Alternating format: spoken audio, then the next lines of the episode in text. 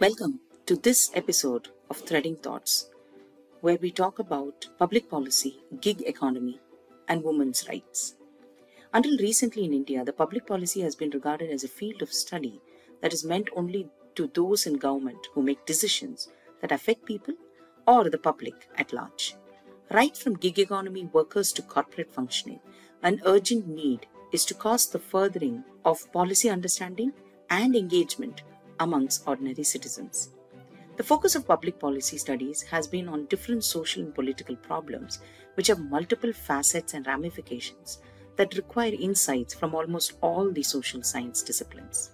However, policies that have positive consequences benefiting a larger number of people need not necessarily be the right ones if they violate fundamental rights of other individuals as guaranteed in the Constitution of India. Public policy, much too important to be left to policymakers alone, needs an informed public in order to guarantee that public policies genuinely serve public interest. Bhuvana is the co-founder and director of Thryas, a knowledge-driven public purpose enterprise. She is the lead author of the State of Discrimination Report that identifies and analyzes legally sanctioned sex discrimination across states. She has sixteen plus years experience in public policy research and has worked extensively alongside government and civil society partners on creating an enabling environment for enterprises, regulatory simplification, and reforming welfare programs. She is a former director of research at the Center for Civil Society, one of India's leading think tanks. She led the thinking and execution of multiple high-visibility research publications, including one hundred laws for Repeal, Doing Business in Delhi, Anatomy of K twelve Governance, Playbook for Reforming Indian Agriculture, and Regulation for New Realities. She has published several opinion articles on domestic policy in leading pink papers. In her roles with the British Governor's Department for International Development and M I T's Poverty Action Lab, she has worked with state governments of Odisha, Madhya Pradesh, and Punjab. Bhuvana is a member of the GAME Ease of Doing Business Task Force that works to transform the operating environment for small enterprises in select states. Prior to returning to India in two thousand ten, Bhuvana worked in development consulting with Deloitte's Emerging Markets Group, now Cardno Emerging Markets, and the United Nations. Bhuvana graduated with a bachelor's in economics from Saint Xavier's in Bombay and a master's from the Fletcher School of Law and Diplomacy at Tufts University, where she specialized in developmental economics. Um, welcome to this episode of Threading Thoughts. I am so excited to have uh, Bhuvana with us, and a multifaceted personality with uh, different diverse interests, but somehow tying all these uh, different topics together to give a very cohesive uh, argument, picture, and a discussion. Um, and we are so happy that you joined us, and uh, I'm really glad. So thank you so much, Bhuvana. My pleasure, Mridula. What, uh, thank you for having me. Uh, it's always nice to connect with new people. Out of nowhere, we uh, connected and had such a great conversation. So I'm looking forward to this uh, discussion. Absolutely wonderful. Um, so Bhuvana, let me sort of jump in directly into, uh, you know, a few thoughts or questions that we had. Um, and I think it's broadly based on some of the work that you've been doing as well. So, um, you know, the percentage of women in the workforce uh, has decreased steadily in the last few years. COVID, of course, has not helped at all. Um, and uh, all this promise of work from home or the flexibility that comes with it uh, seems to be distant promises at best. So, you know, how are the laws skewed against a fair work environment? I mean, we're looking at uh, a general environment or a support system, but we also are looking at laws that are set sort of not in stone, but perhaps in paper. And how are, what are your thoughts about that?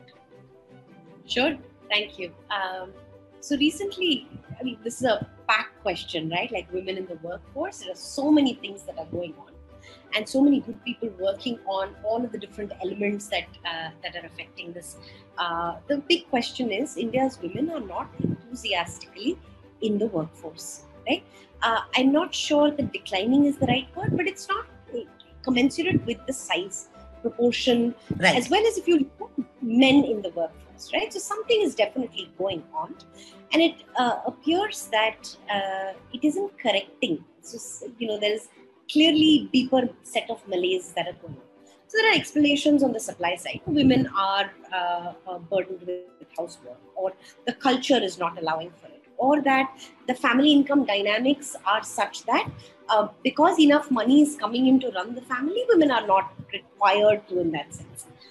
That being said, uh, it doesn't pass the smell test to me, at least, that uh, such a diverse country with so many shades, and yet you're finding this standard pattern. Like something is also off, right? Yeah. Off. Something is off, right?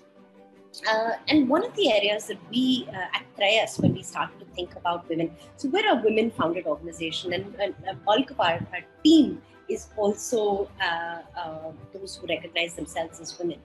And so the, the uh, and so it was natural for us to pick up the question of uh, you know sort of sex in insofar as our discussions go or our areas of investigation go.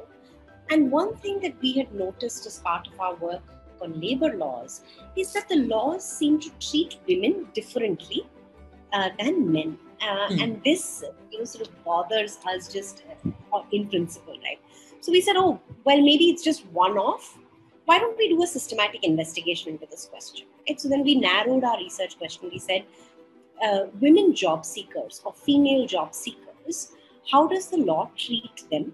At least insofar as choosing to enter the workforce goes. So we're not talking about all the ways in which you could enhance their participation or provide uh, additional benefits. We're not looking at any of those things.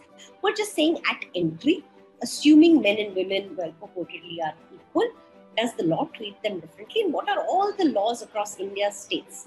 And so then broadly we started to catalog and say, can we rank states in the extent to which they discriminate against women? And uh, I'm really proud of our sort of first report on this, right, State of Discrimination Report, where we count and catalog every single instance of legally sanctioned discrimination against women wow. entering the job force, right? So every labor law, rules across states, Uh, notifications, orders, uh, in some cases, um, not just limiting ourselves to labor laws in that sense, but other laws also. Correct. For example, spice laws, for example, uh, public decency related laws, uh, and so on and so forth, right? And what we find is there is a pattern. And the pattern is that there are four things that the state does uh, that may hinder an employer's ability to enthusiastically welcome women into the job force, right? Or uh, for that matter, uh, affects the number of jobs that are then easily available to women, right?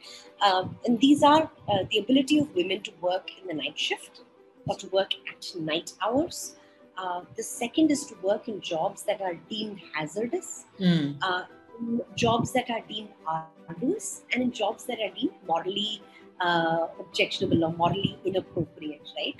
Um, And we find that this is true across the board, across all of the states. And it, it happens in different ways, right? Uh, it happens either there are blanket restrictions, nothing doing, not allowed at all.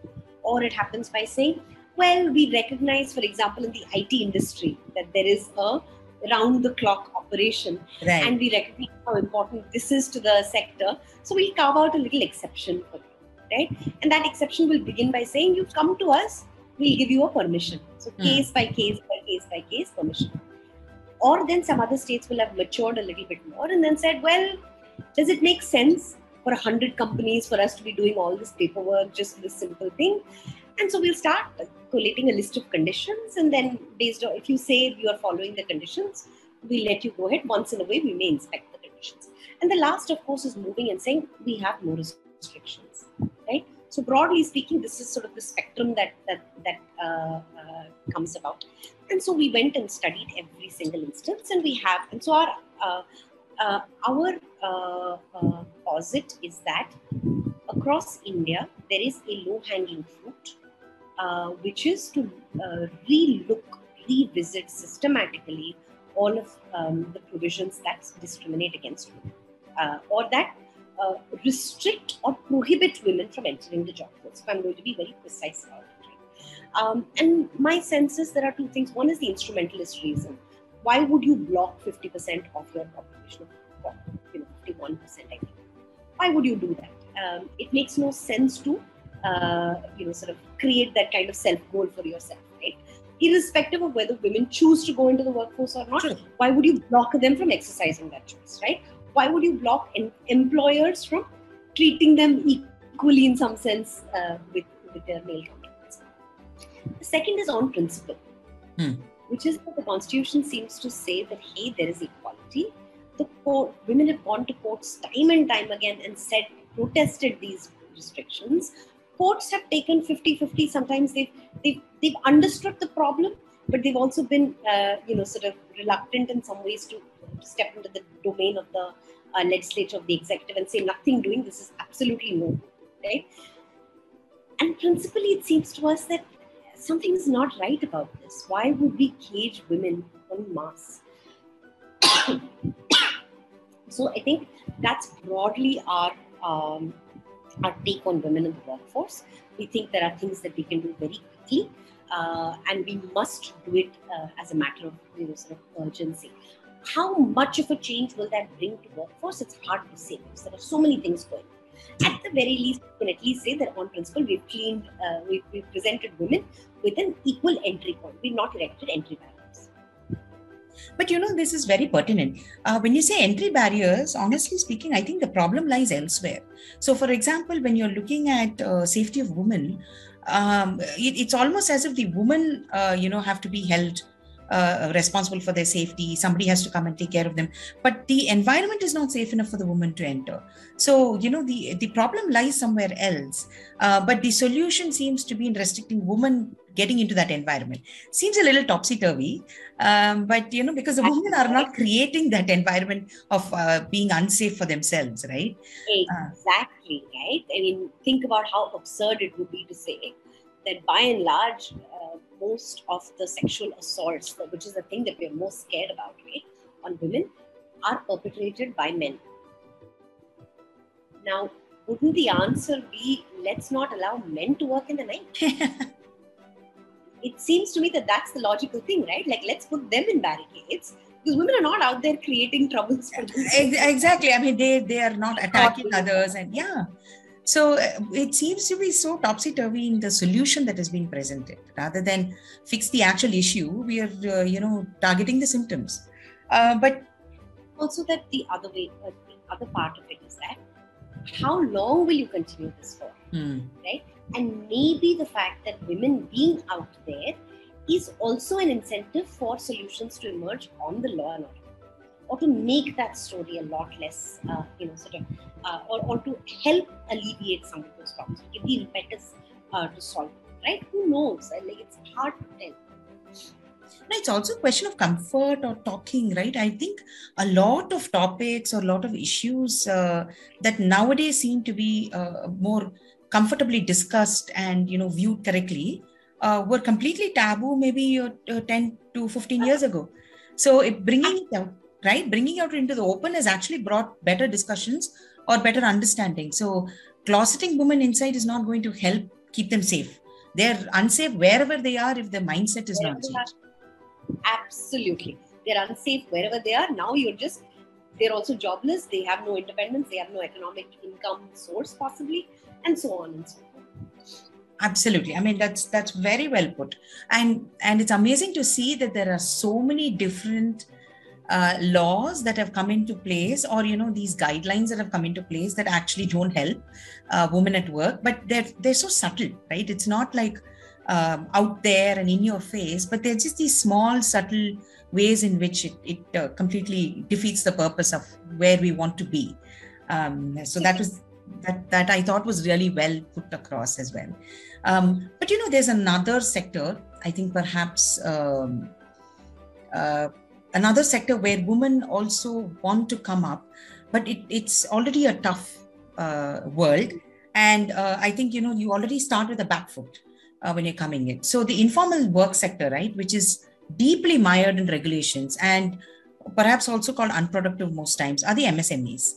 Right. Um, so I just wanted to know your thoughts on it and where exactly we can work towards uh, more viable solutions, especially women as well.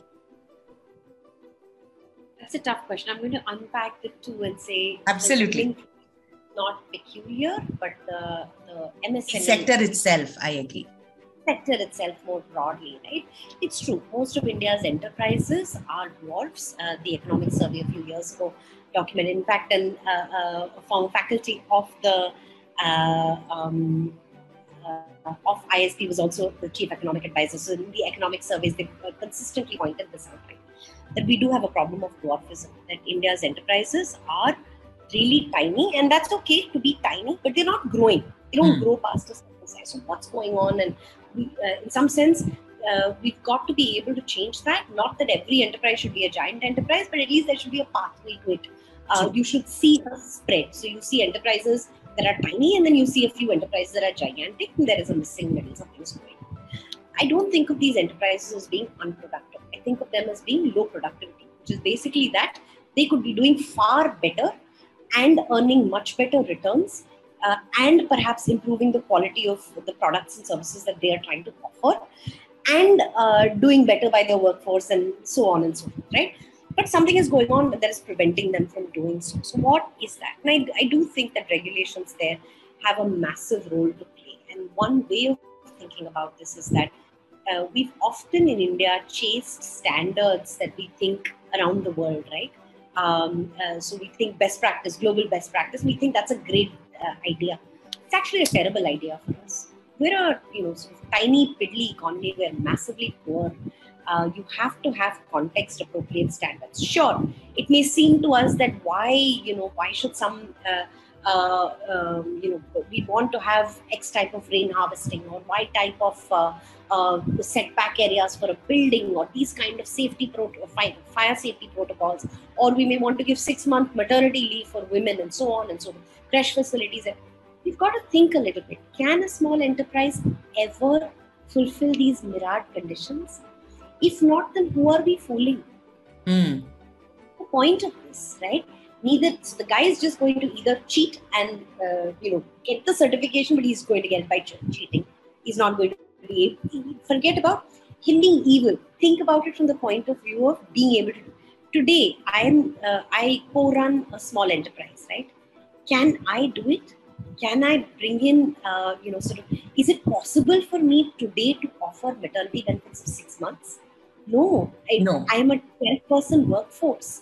I cannot afford six months of salary of somebody fallow. And I know that sounds harsh and cruel and horrible, but at the same time, just think in an empathetic way. Is that even possible? Correct. So absolutely. All you're doing is encouraging me to cheat, right?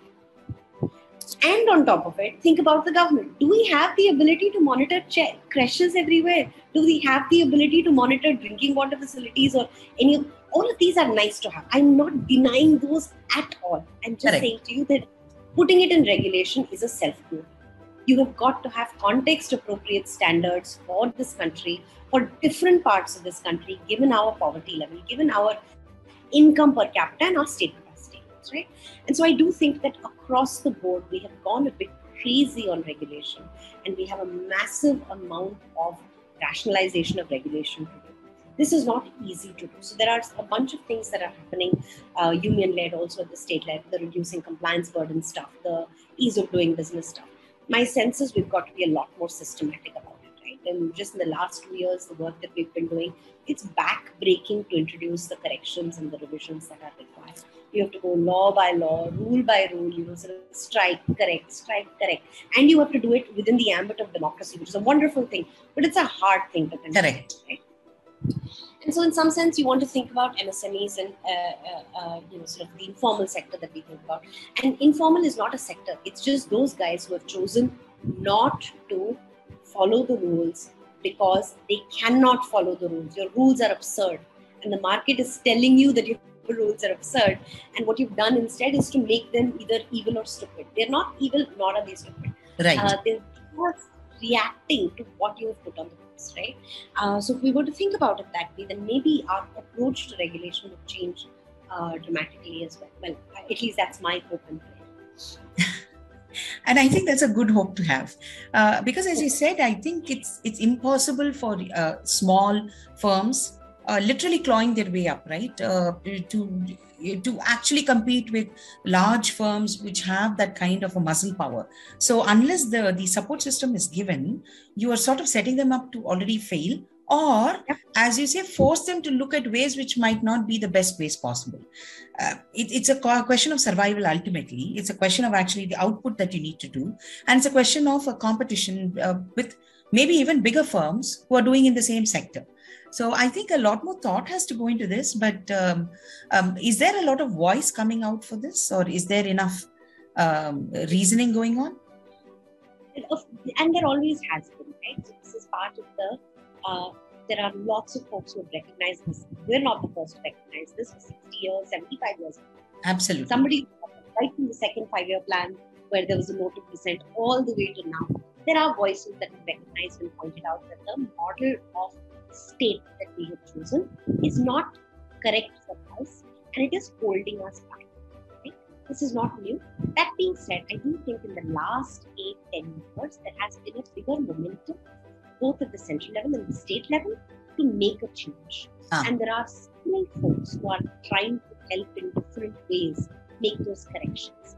Um, I do think that one of the challenges is that uh, we think this can be corrected by a stroke of the hand. And that, I think, is a mistake.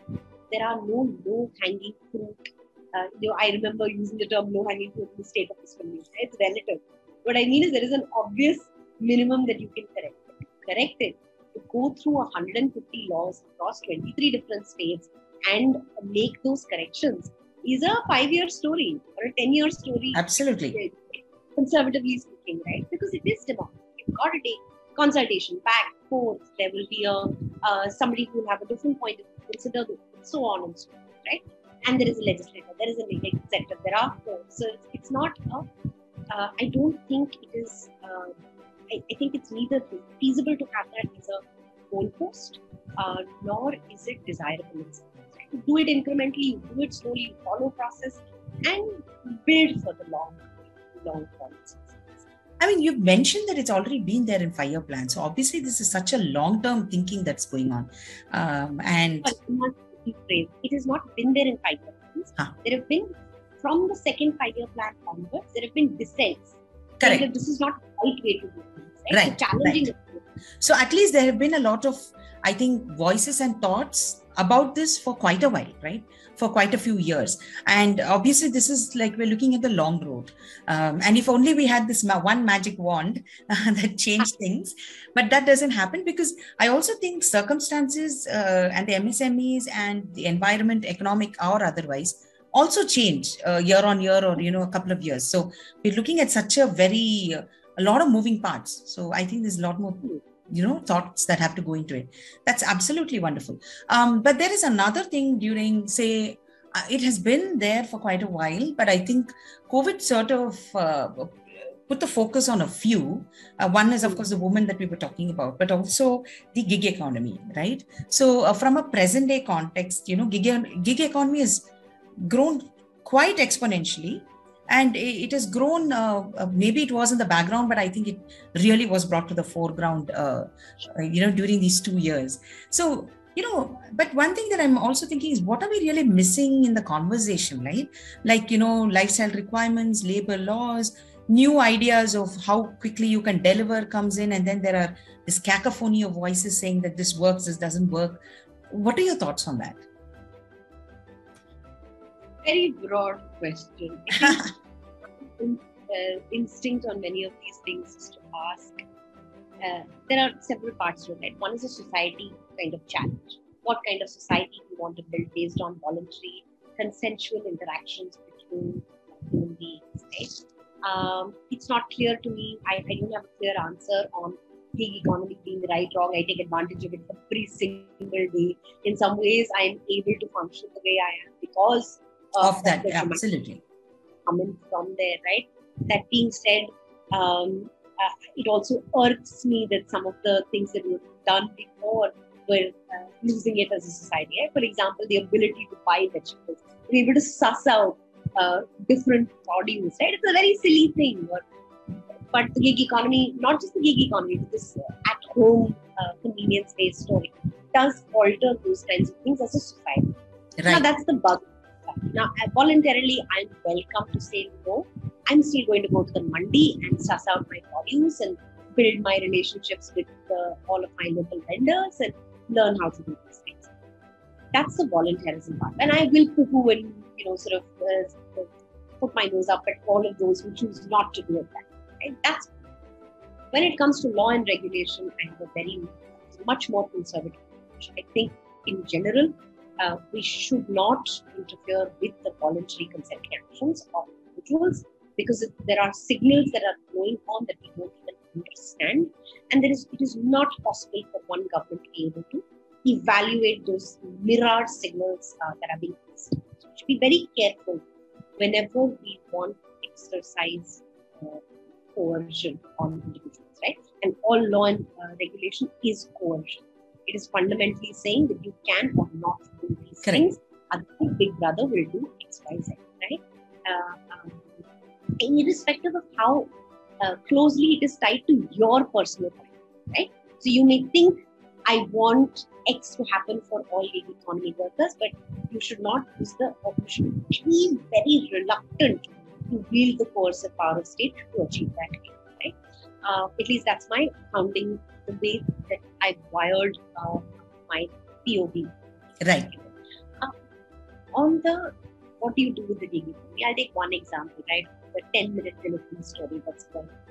Is that a good idea? Is that a bad idea? Like you and I also talked about it. Yes, yes, the ten minute deliveries. Yeah. Yeah, and now there is a lot of furor over ban it, don't ban it, you know, sort of uh, what is going on, the government needs to step in and so on and so on. And my sense is, again, we should be very careful before we ask for government to step in. Because one is we don't even know what this is. This is so new, this is so full. Story, in my view, has not even emerged yet. Second is, uh, let's try and also think through what is the problems that it is helping address for different individuals and communities. We may not even be able to identify all of these. Markets do a much better job of being able to anticipate needs and then respond to those needs. Right. Separately, we have also got to think through what is the problem that is bothering us, right? Like, what is it that is we want, we think needs to be solved? And I can see one specific thing uh, that, that that is a problem to be solved, which is really the question of road safety. Correct. If road people safety. are zipping around so quickly, they are more likely than not to hurt themselves in some ways. Now, this hurt themselves part of it, the risk of sounding horribly cruel. Uh, if you have opted into it, then I'm le- slightly less worried about it than I am about the hurting someone else. This right. did not part in that choice making, correct? I was walking on the street, someone zipped because there was a uh, pressure that came in and hurt me. This is a problem. But there again, we want to think a little bit more carefully about what's going on here. Why are pedestrians getting hurt? Hmm. Why are uh, uh, you know, sort of vehicles colliding with each other? Uh, what is happening on our road safety story, right? Are signals not working? Do we not have capacity to be able to monitor and enforce breaking of speed limits? Ostensibly, there is a breaking of speed, uh, uh, speed, you know, sort of uh, traffic rules in that. Correct. That's a very different problem than saying ban gig economy or ban ten minute delivery. Right. You, okay. you want to figure out what's the root cause that you want to solve, or what's the problem that you want to solve. And that problem isn't limited to ten minute deliveries. It is a broader based problem. Something is going on with our ability to manage local traffic uh, and safety for pedestrians, smaller vehicles, uh, uh, in smaller roads, and traffic management, a local government issue.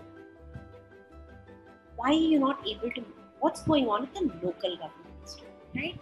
Uh, and so, so instead of a nationwide, massive uh, cut down on this one symptom that you are able to see, the symptom has only become so exacerbated because there is an underlying story. Absolutely, that, right? Because the infrastructure is missing, right? Correct. The infrastructure, something is wrong with Absolutely. the way uh, local uh, uh, infrastructure management, road management, road safety is uh, is, is is being carried out. And that certainly requires a careful look. How do we solve for it? If you look at that problem, then you will know what needs to happen in those kinds of things. There are several things. Road quality is poor, for example. right? Why is road quality poor? We don't know how to do public procurement of services. Absolutely. Right? So we don't know how to award contracts. We, there is no transparency around this story. We don't even, the, the government capability to be able to evaluate contracts is so poor, so on and so forth. There is a problem of uh, uh, staff, you know, sort of just staffing.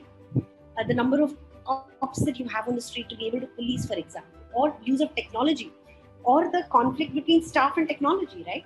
So if you think about uh, banks and the, uh, you and I are of that generation. I talk to my young team and they don't have memory of many of these things, right?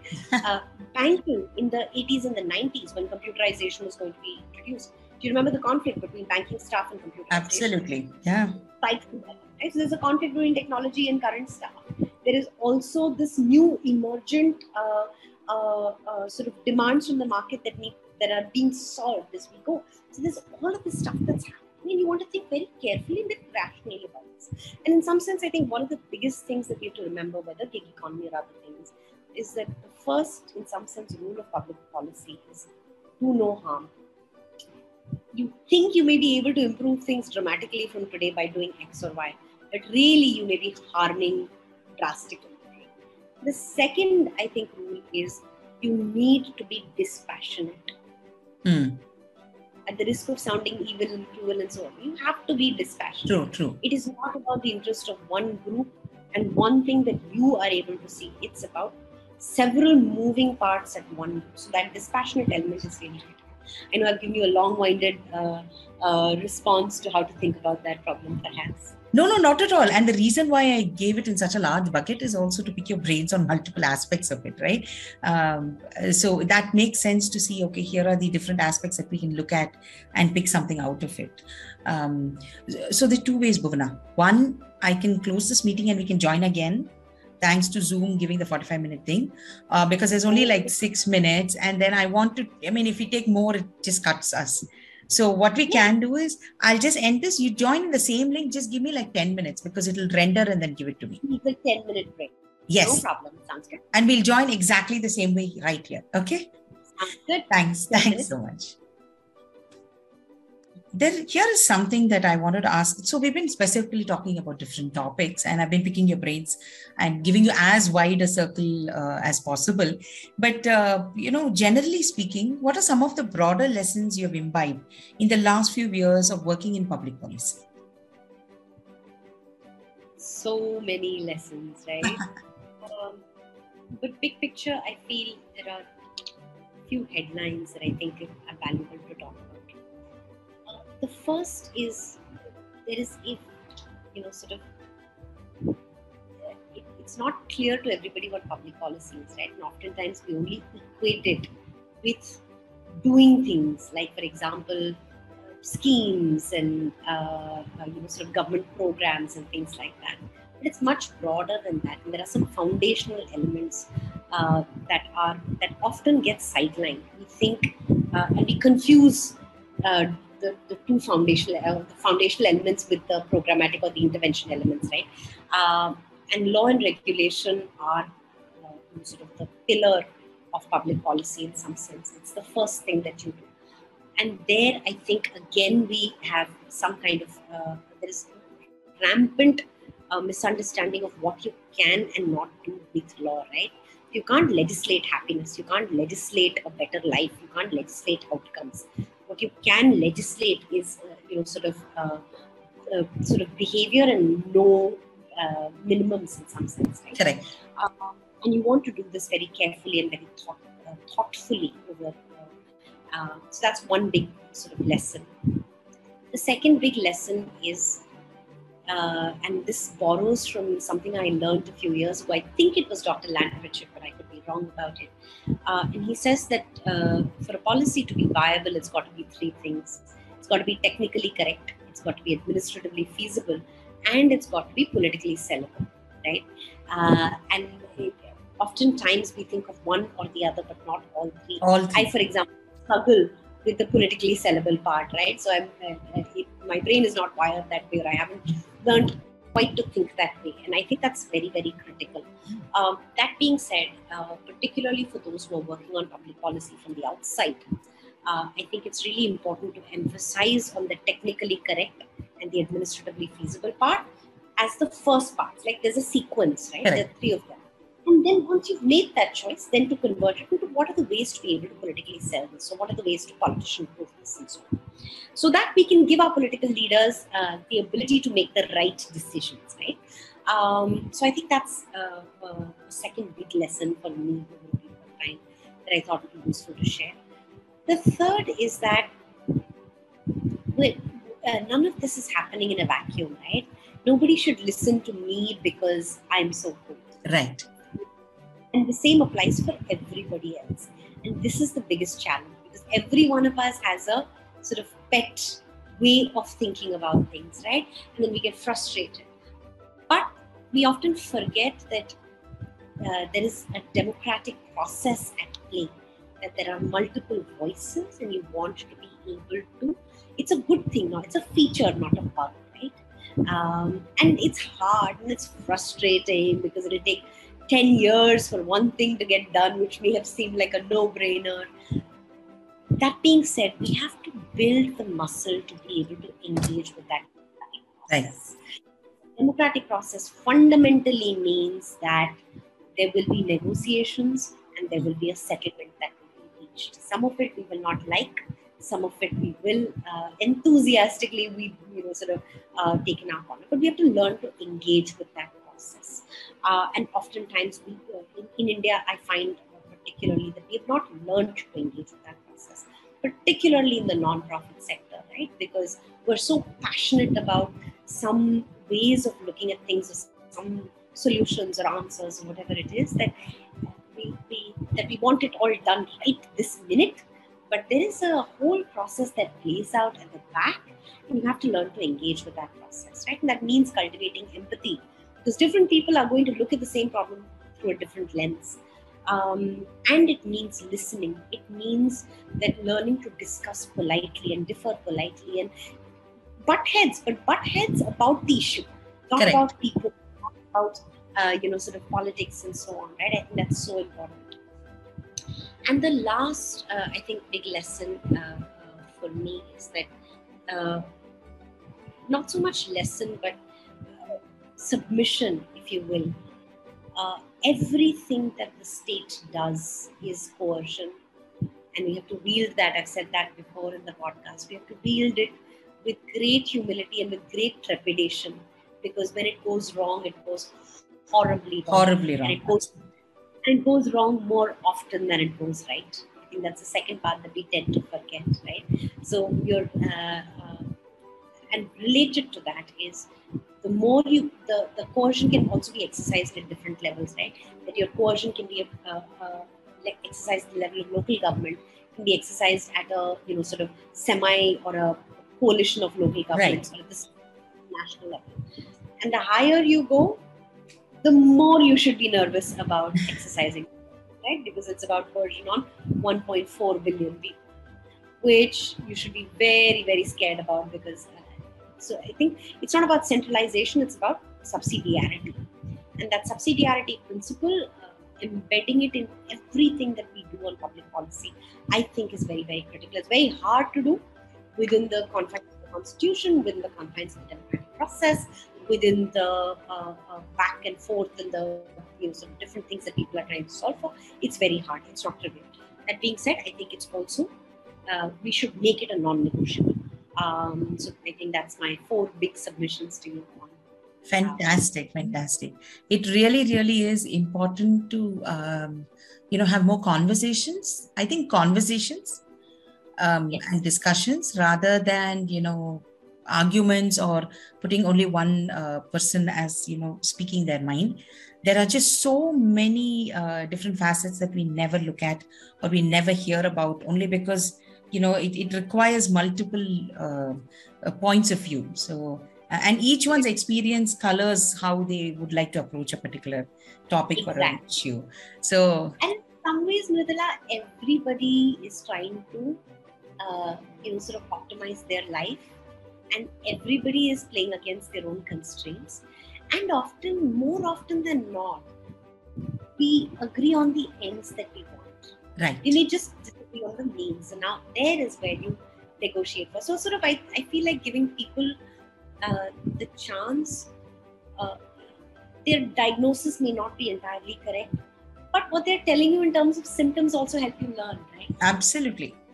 And that's how you build uh, the, the right set of answers, if you will. And and really, that that was wonderful. But thank you for patiently sitting through so many questions and, you know, things that are thrown at you, uh, because I think discussions and dialogues are very important. In the sense, conversations are very important. Uh, but uh, you know, the more you talk to people, it's amazing how much you actually realize how much how less you know. So um, and and the question that, you know, you become a little more tolerant of other people's views, because you start hearing different uh, viewpoints instead of hearing your own or a set of um, you know viewpoints that you're used to. It it makes you open to listen to other people. Perhaps you might not accept what they're saying. That is completely on you. But uh, you know, the fact that you are not willing to listen uh, to what they're saying makes a huge difference. So I cannot thank you. I seriously cannot thank you enough to having joined us today. Uh, you are a busy woman, but I, I know this is critical for us, as we would like to, you know, interact with you and learn more. So thank you so much, Bhuvana. Thank you, Mridula. And I hope we can talk again soon. Absolutely. I think so too. I think crazy lives, but uh, we need to make time for it. So absolutely. Next time you're in Delhi, let's catch up. Person. I think I will be in Delhi very soon, so I am going to most probably pull you in. So thank you. Thank, yeah, thank you so much for joining us. Bye. Bye.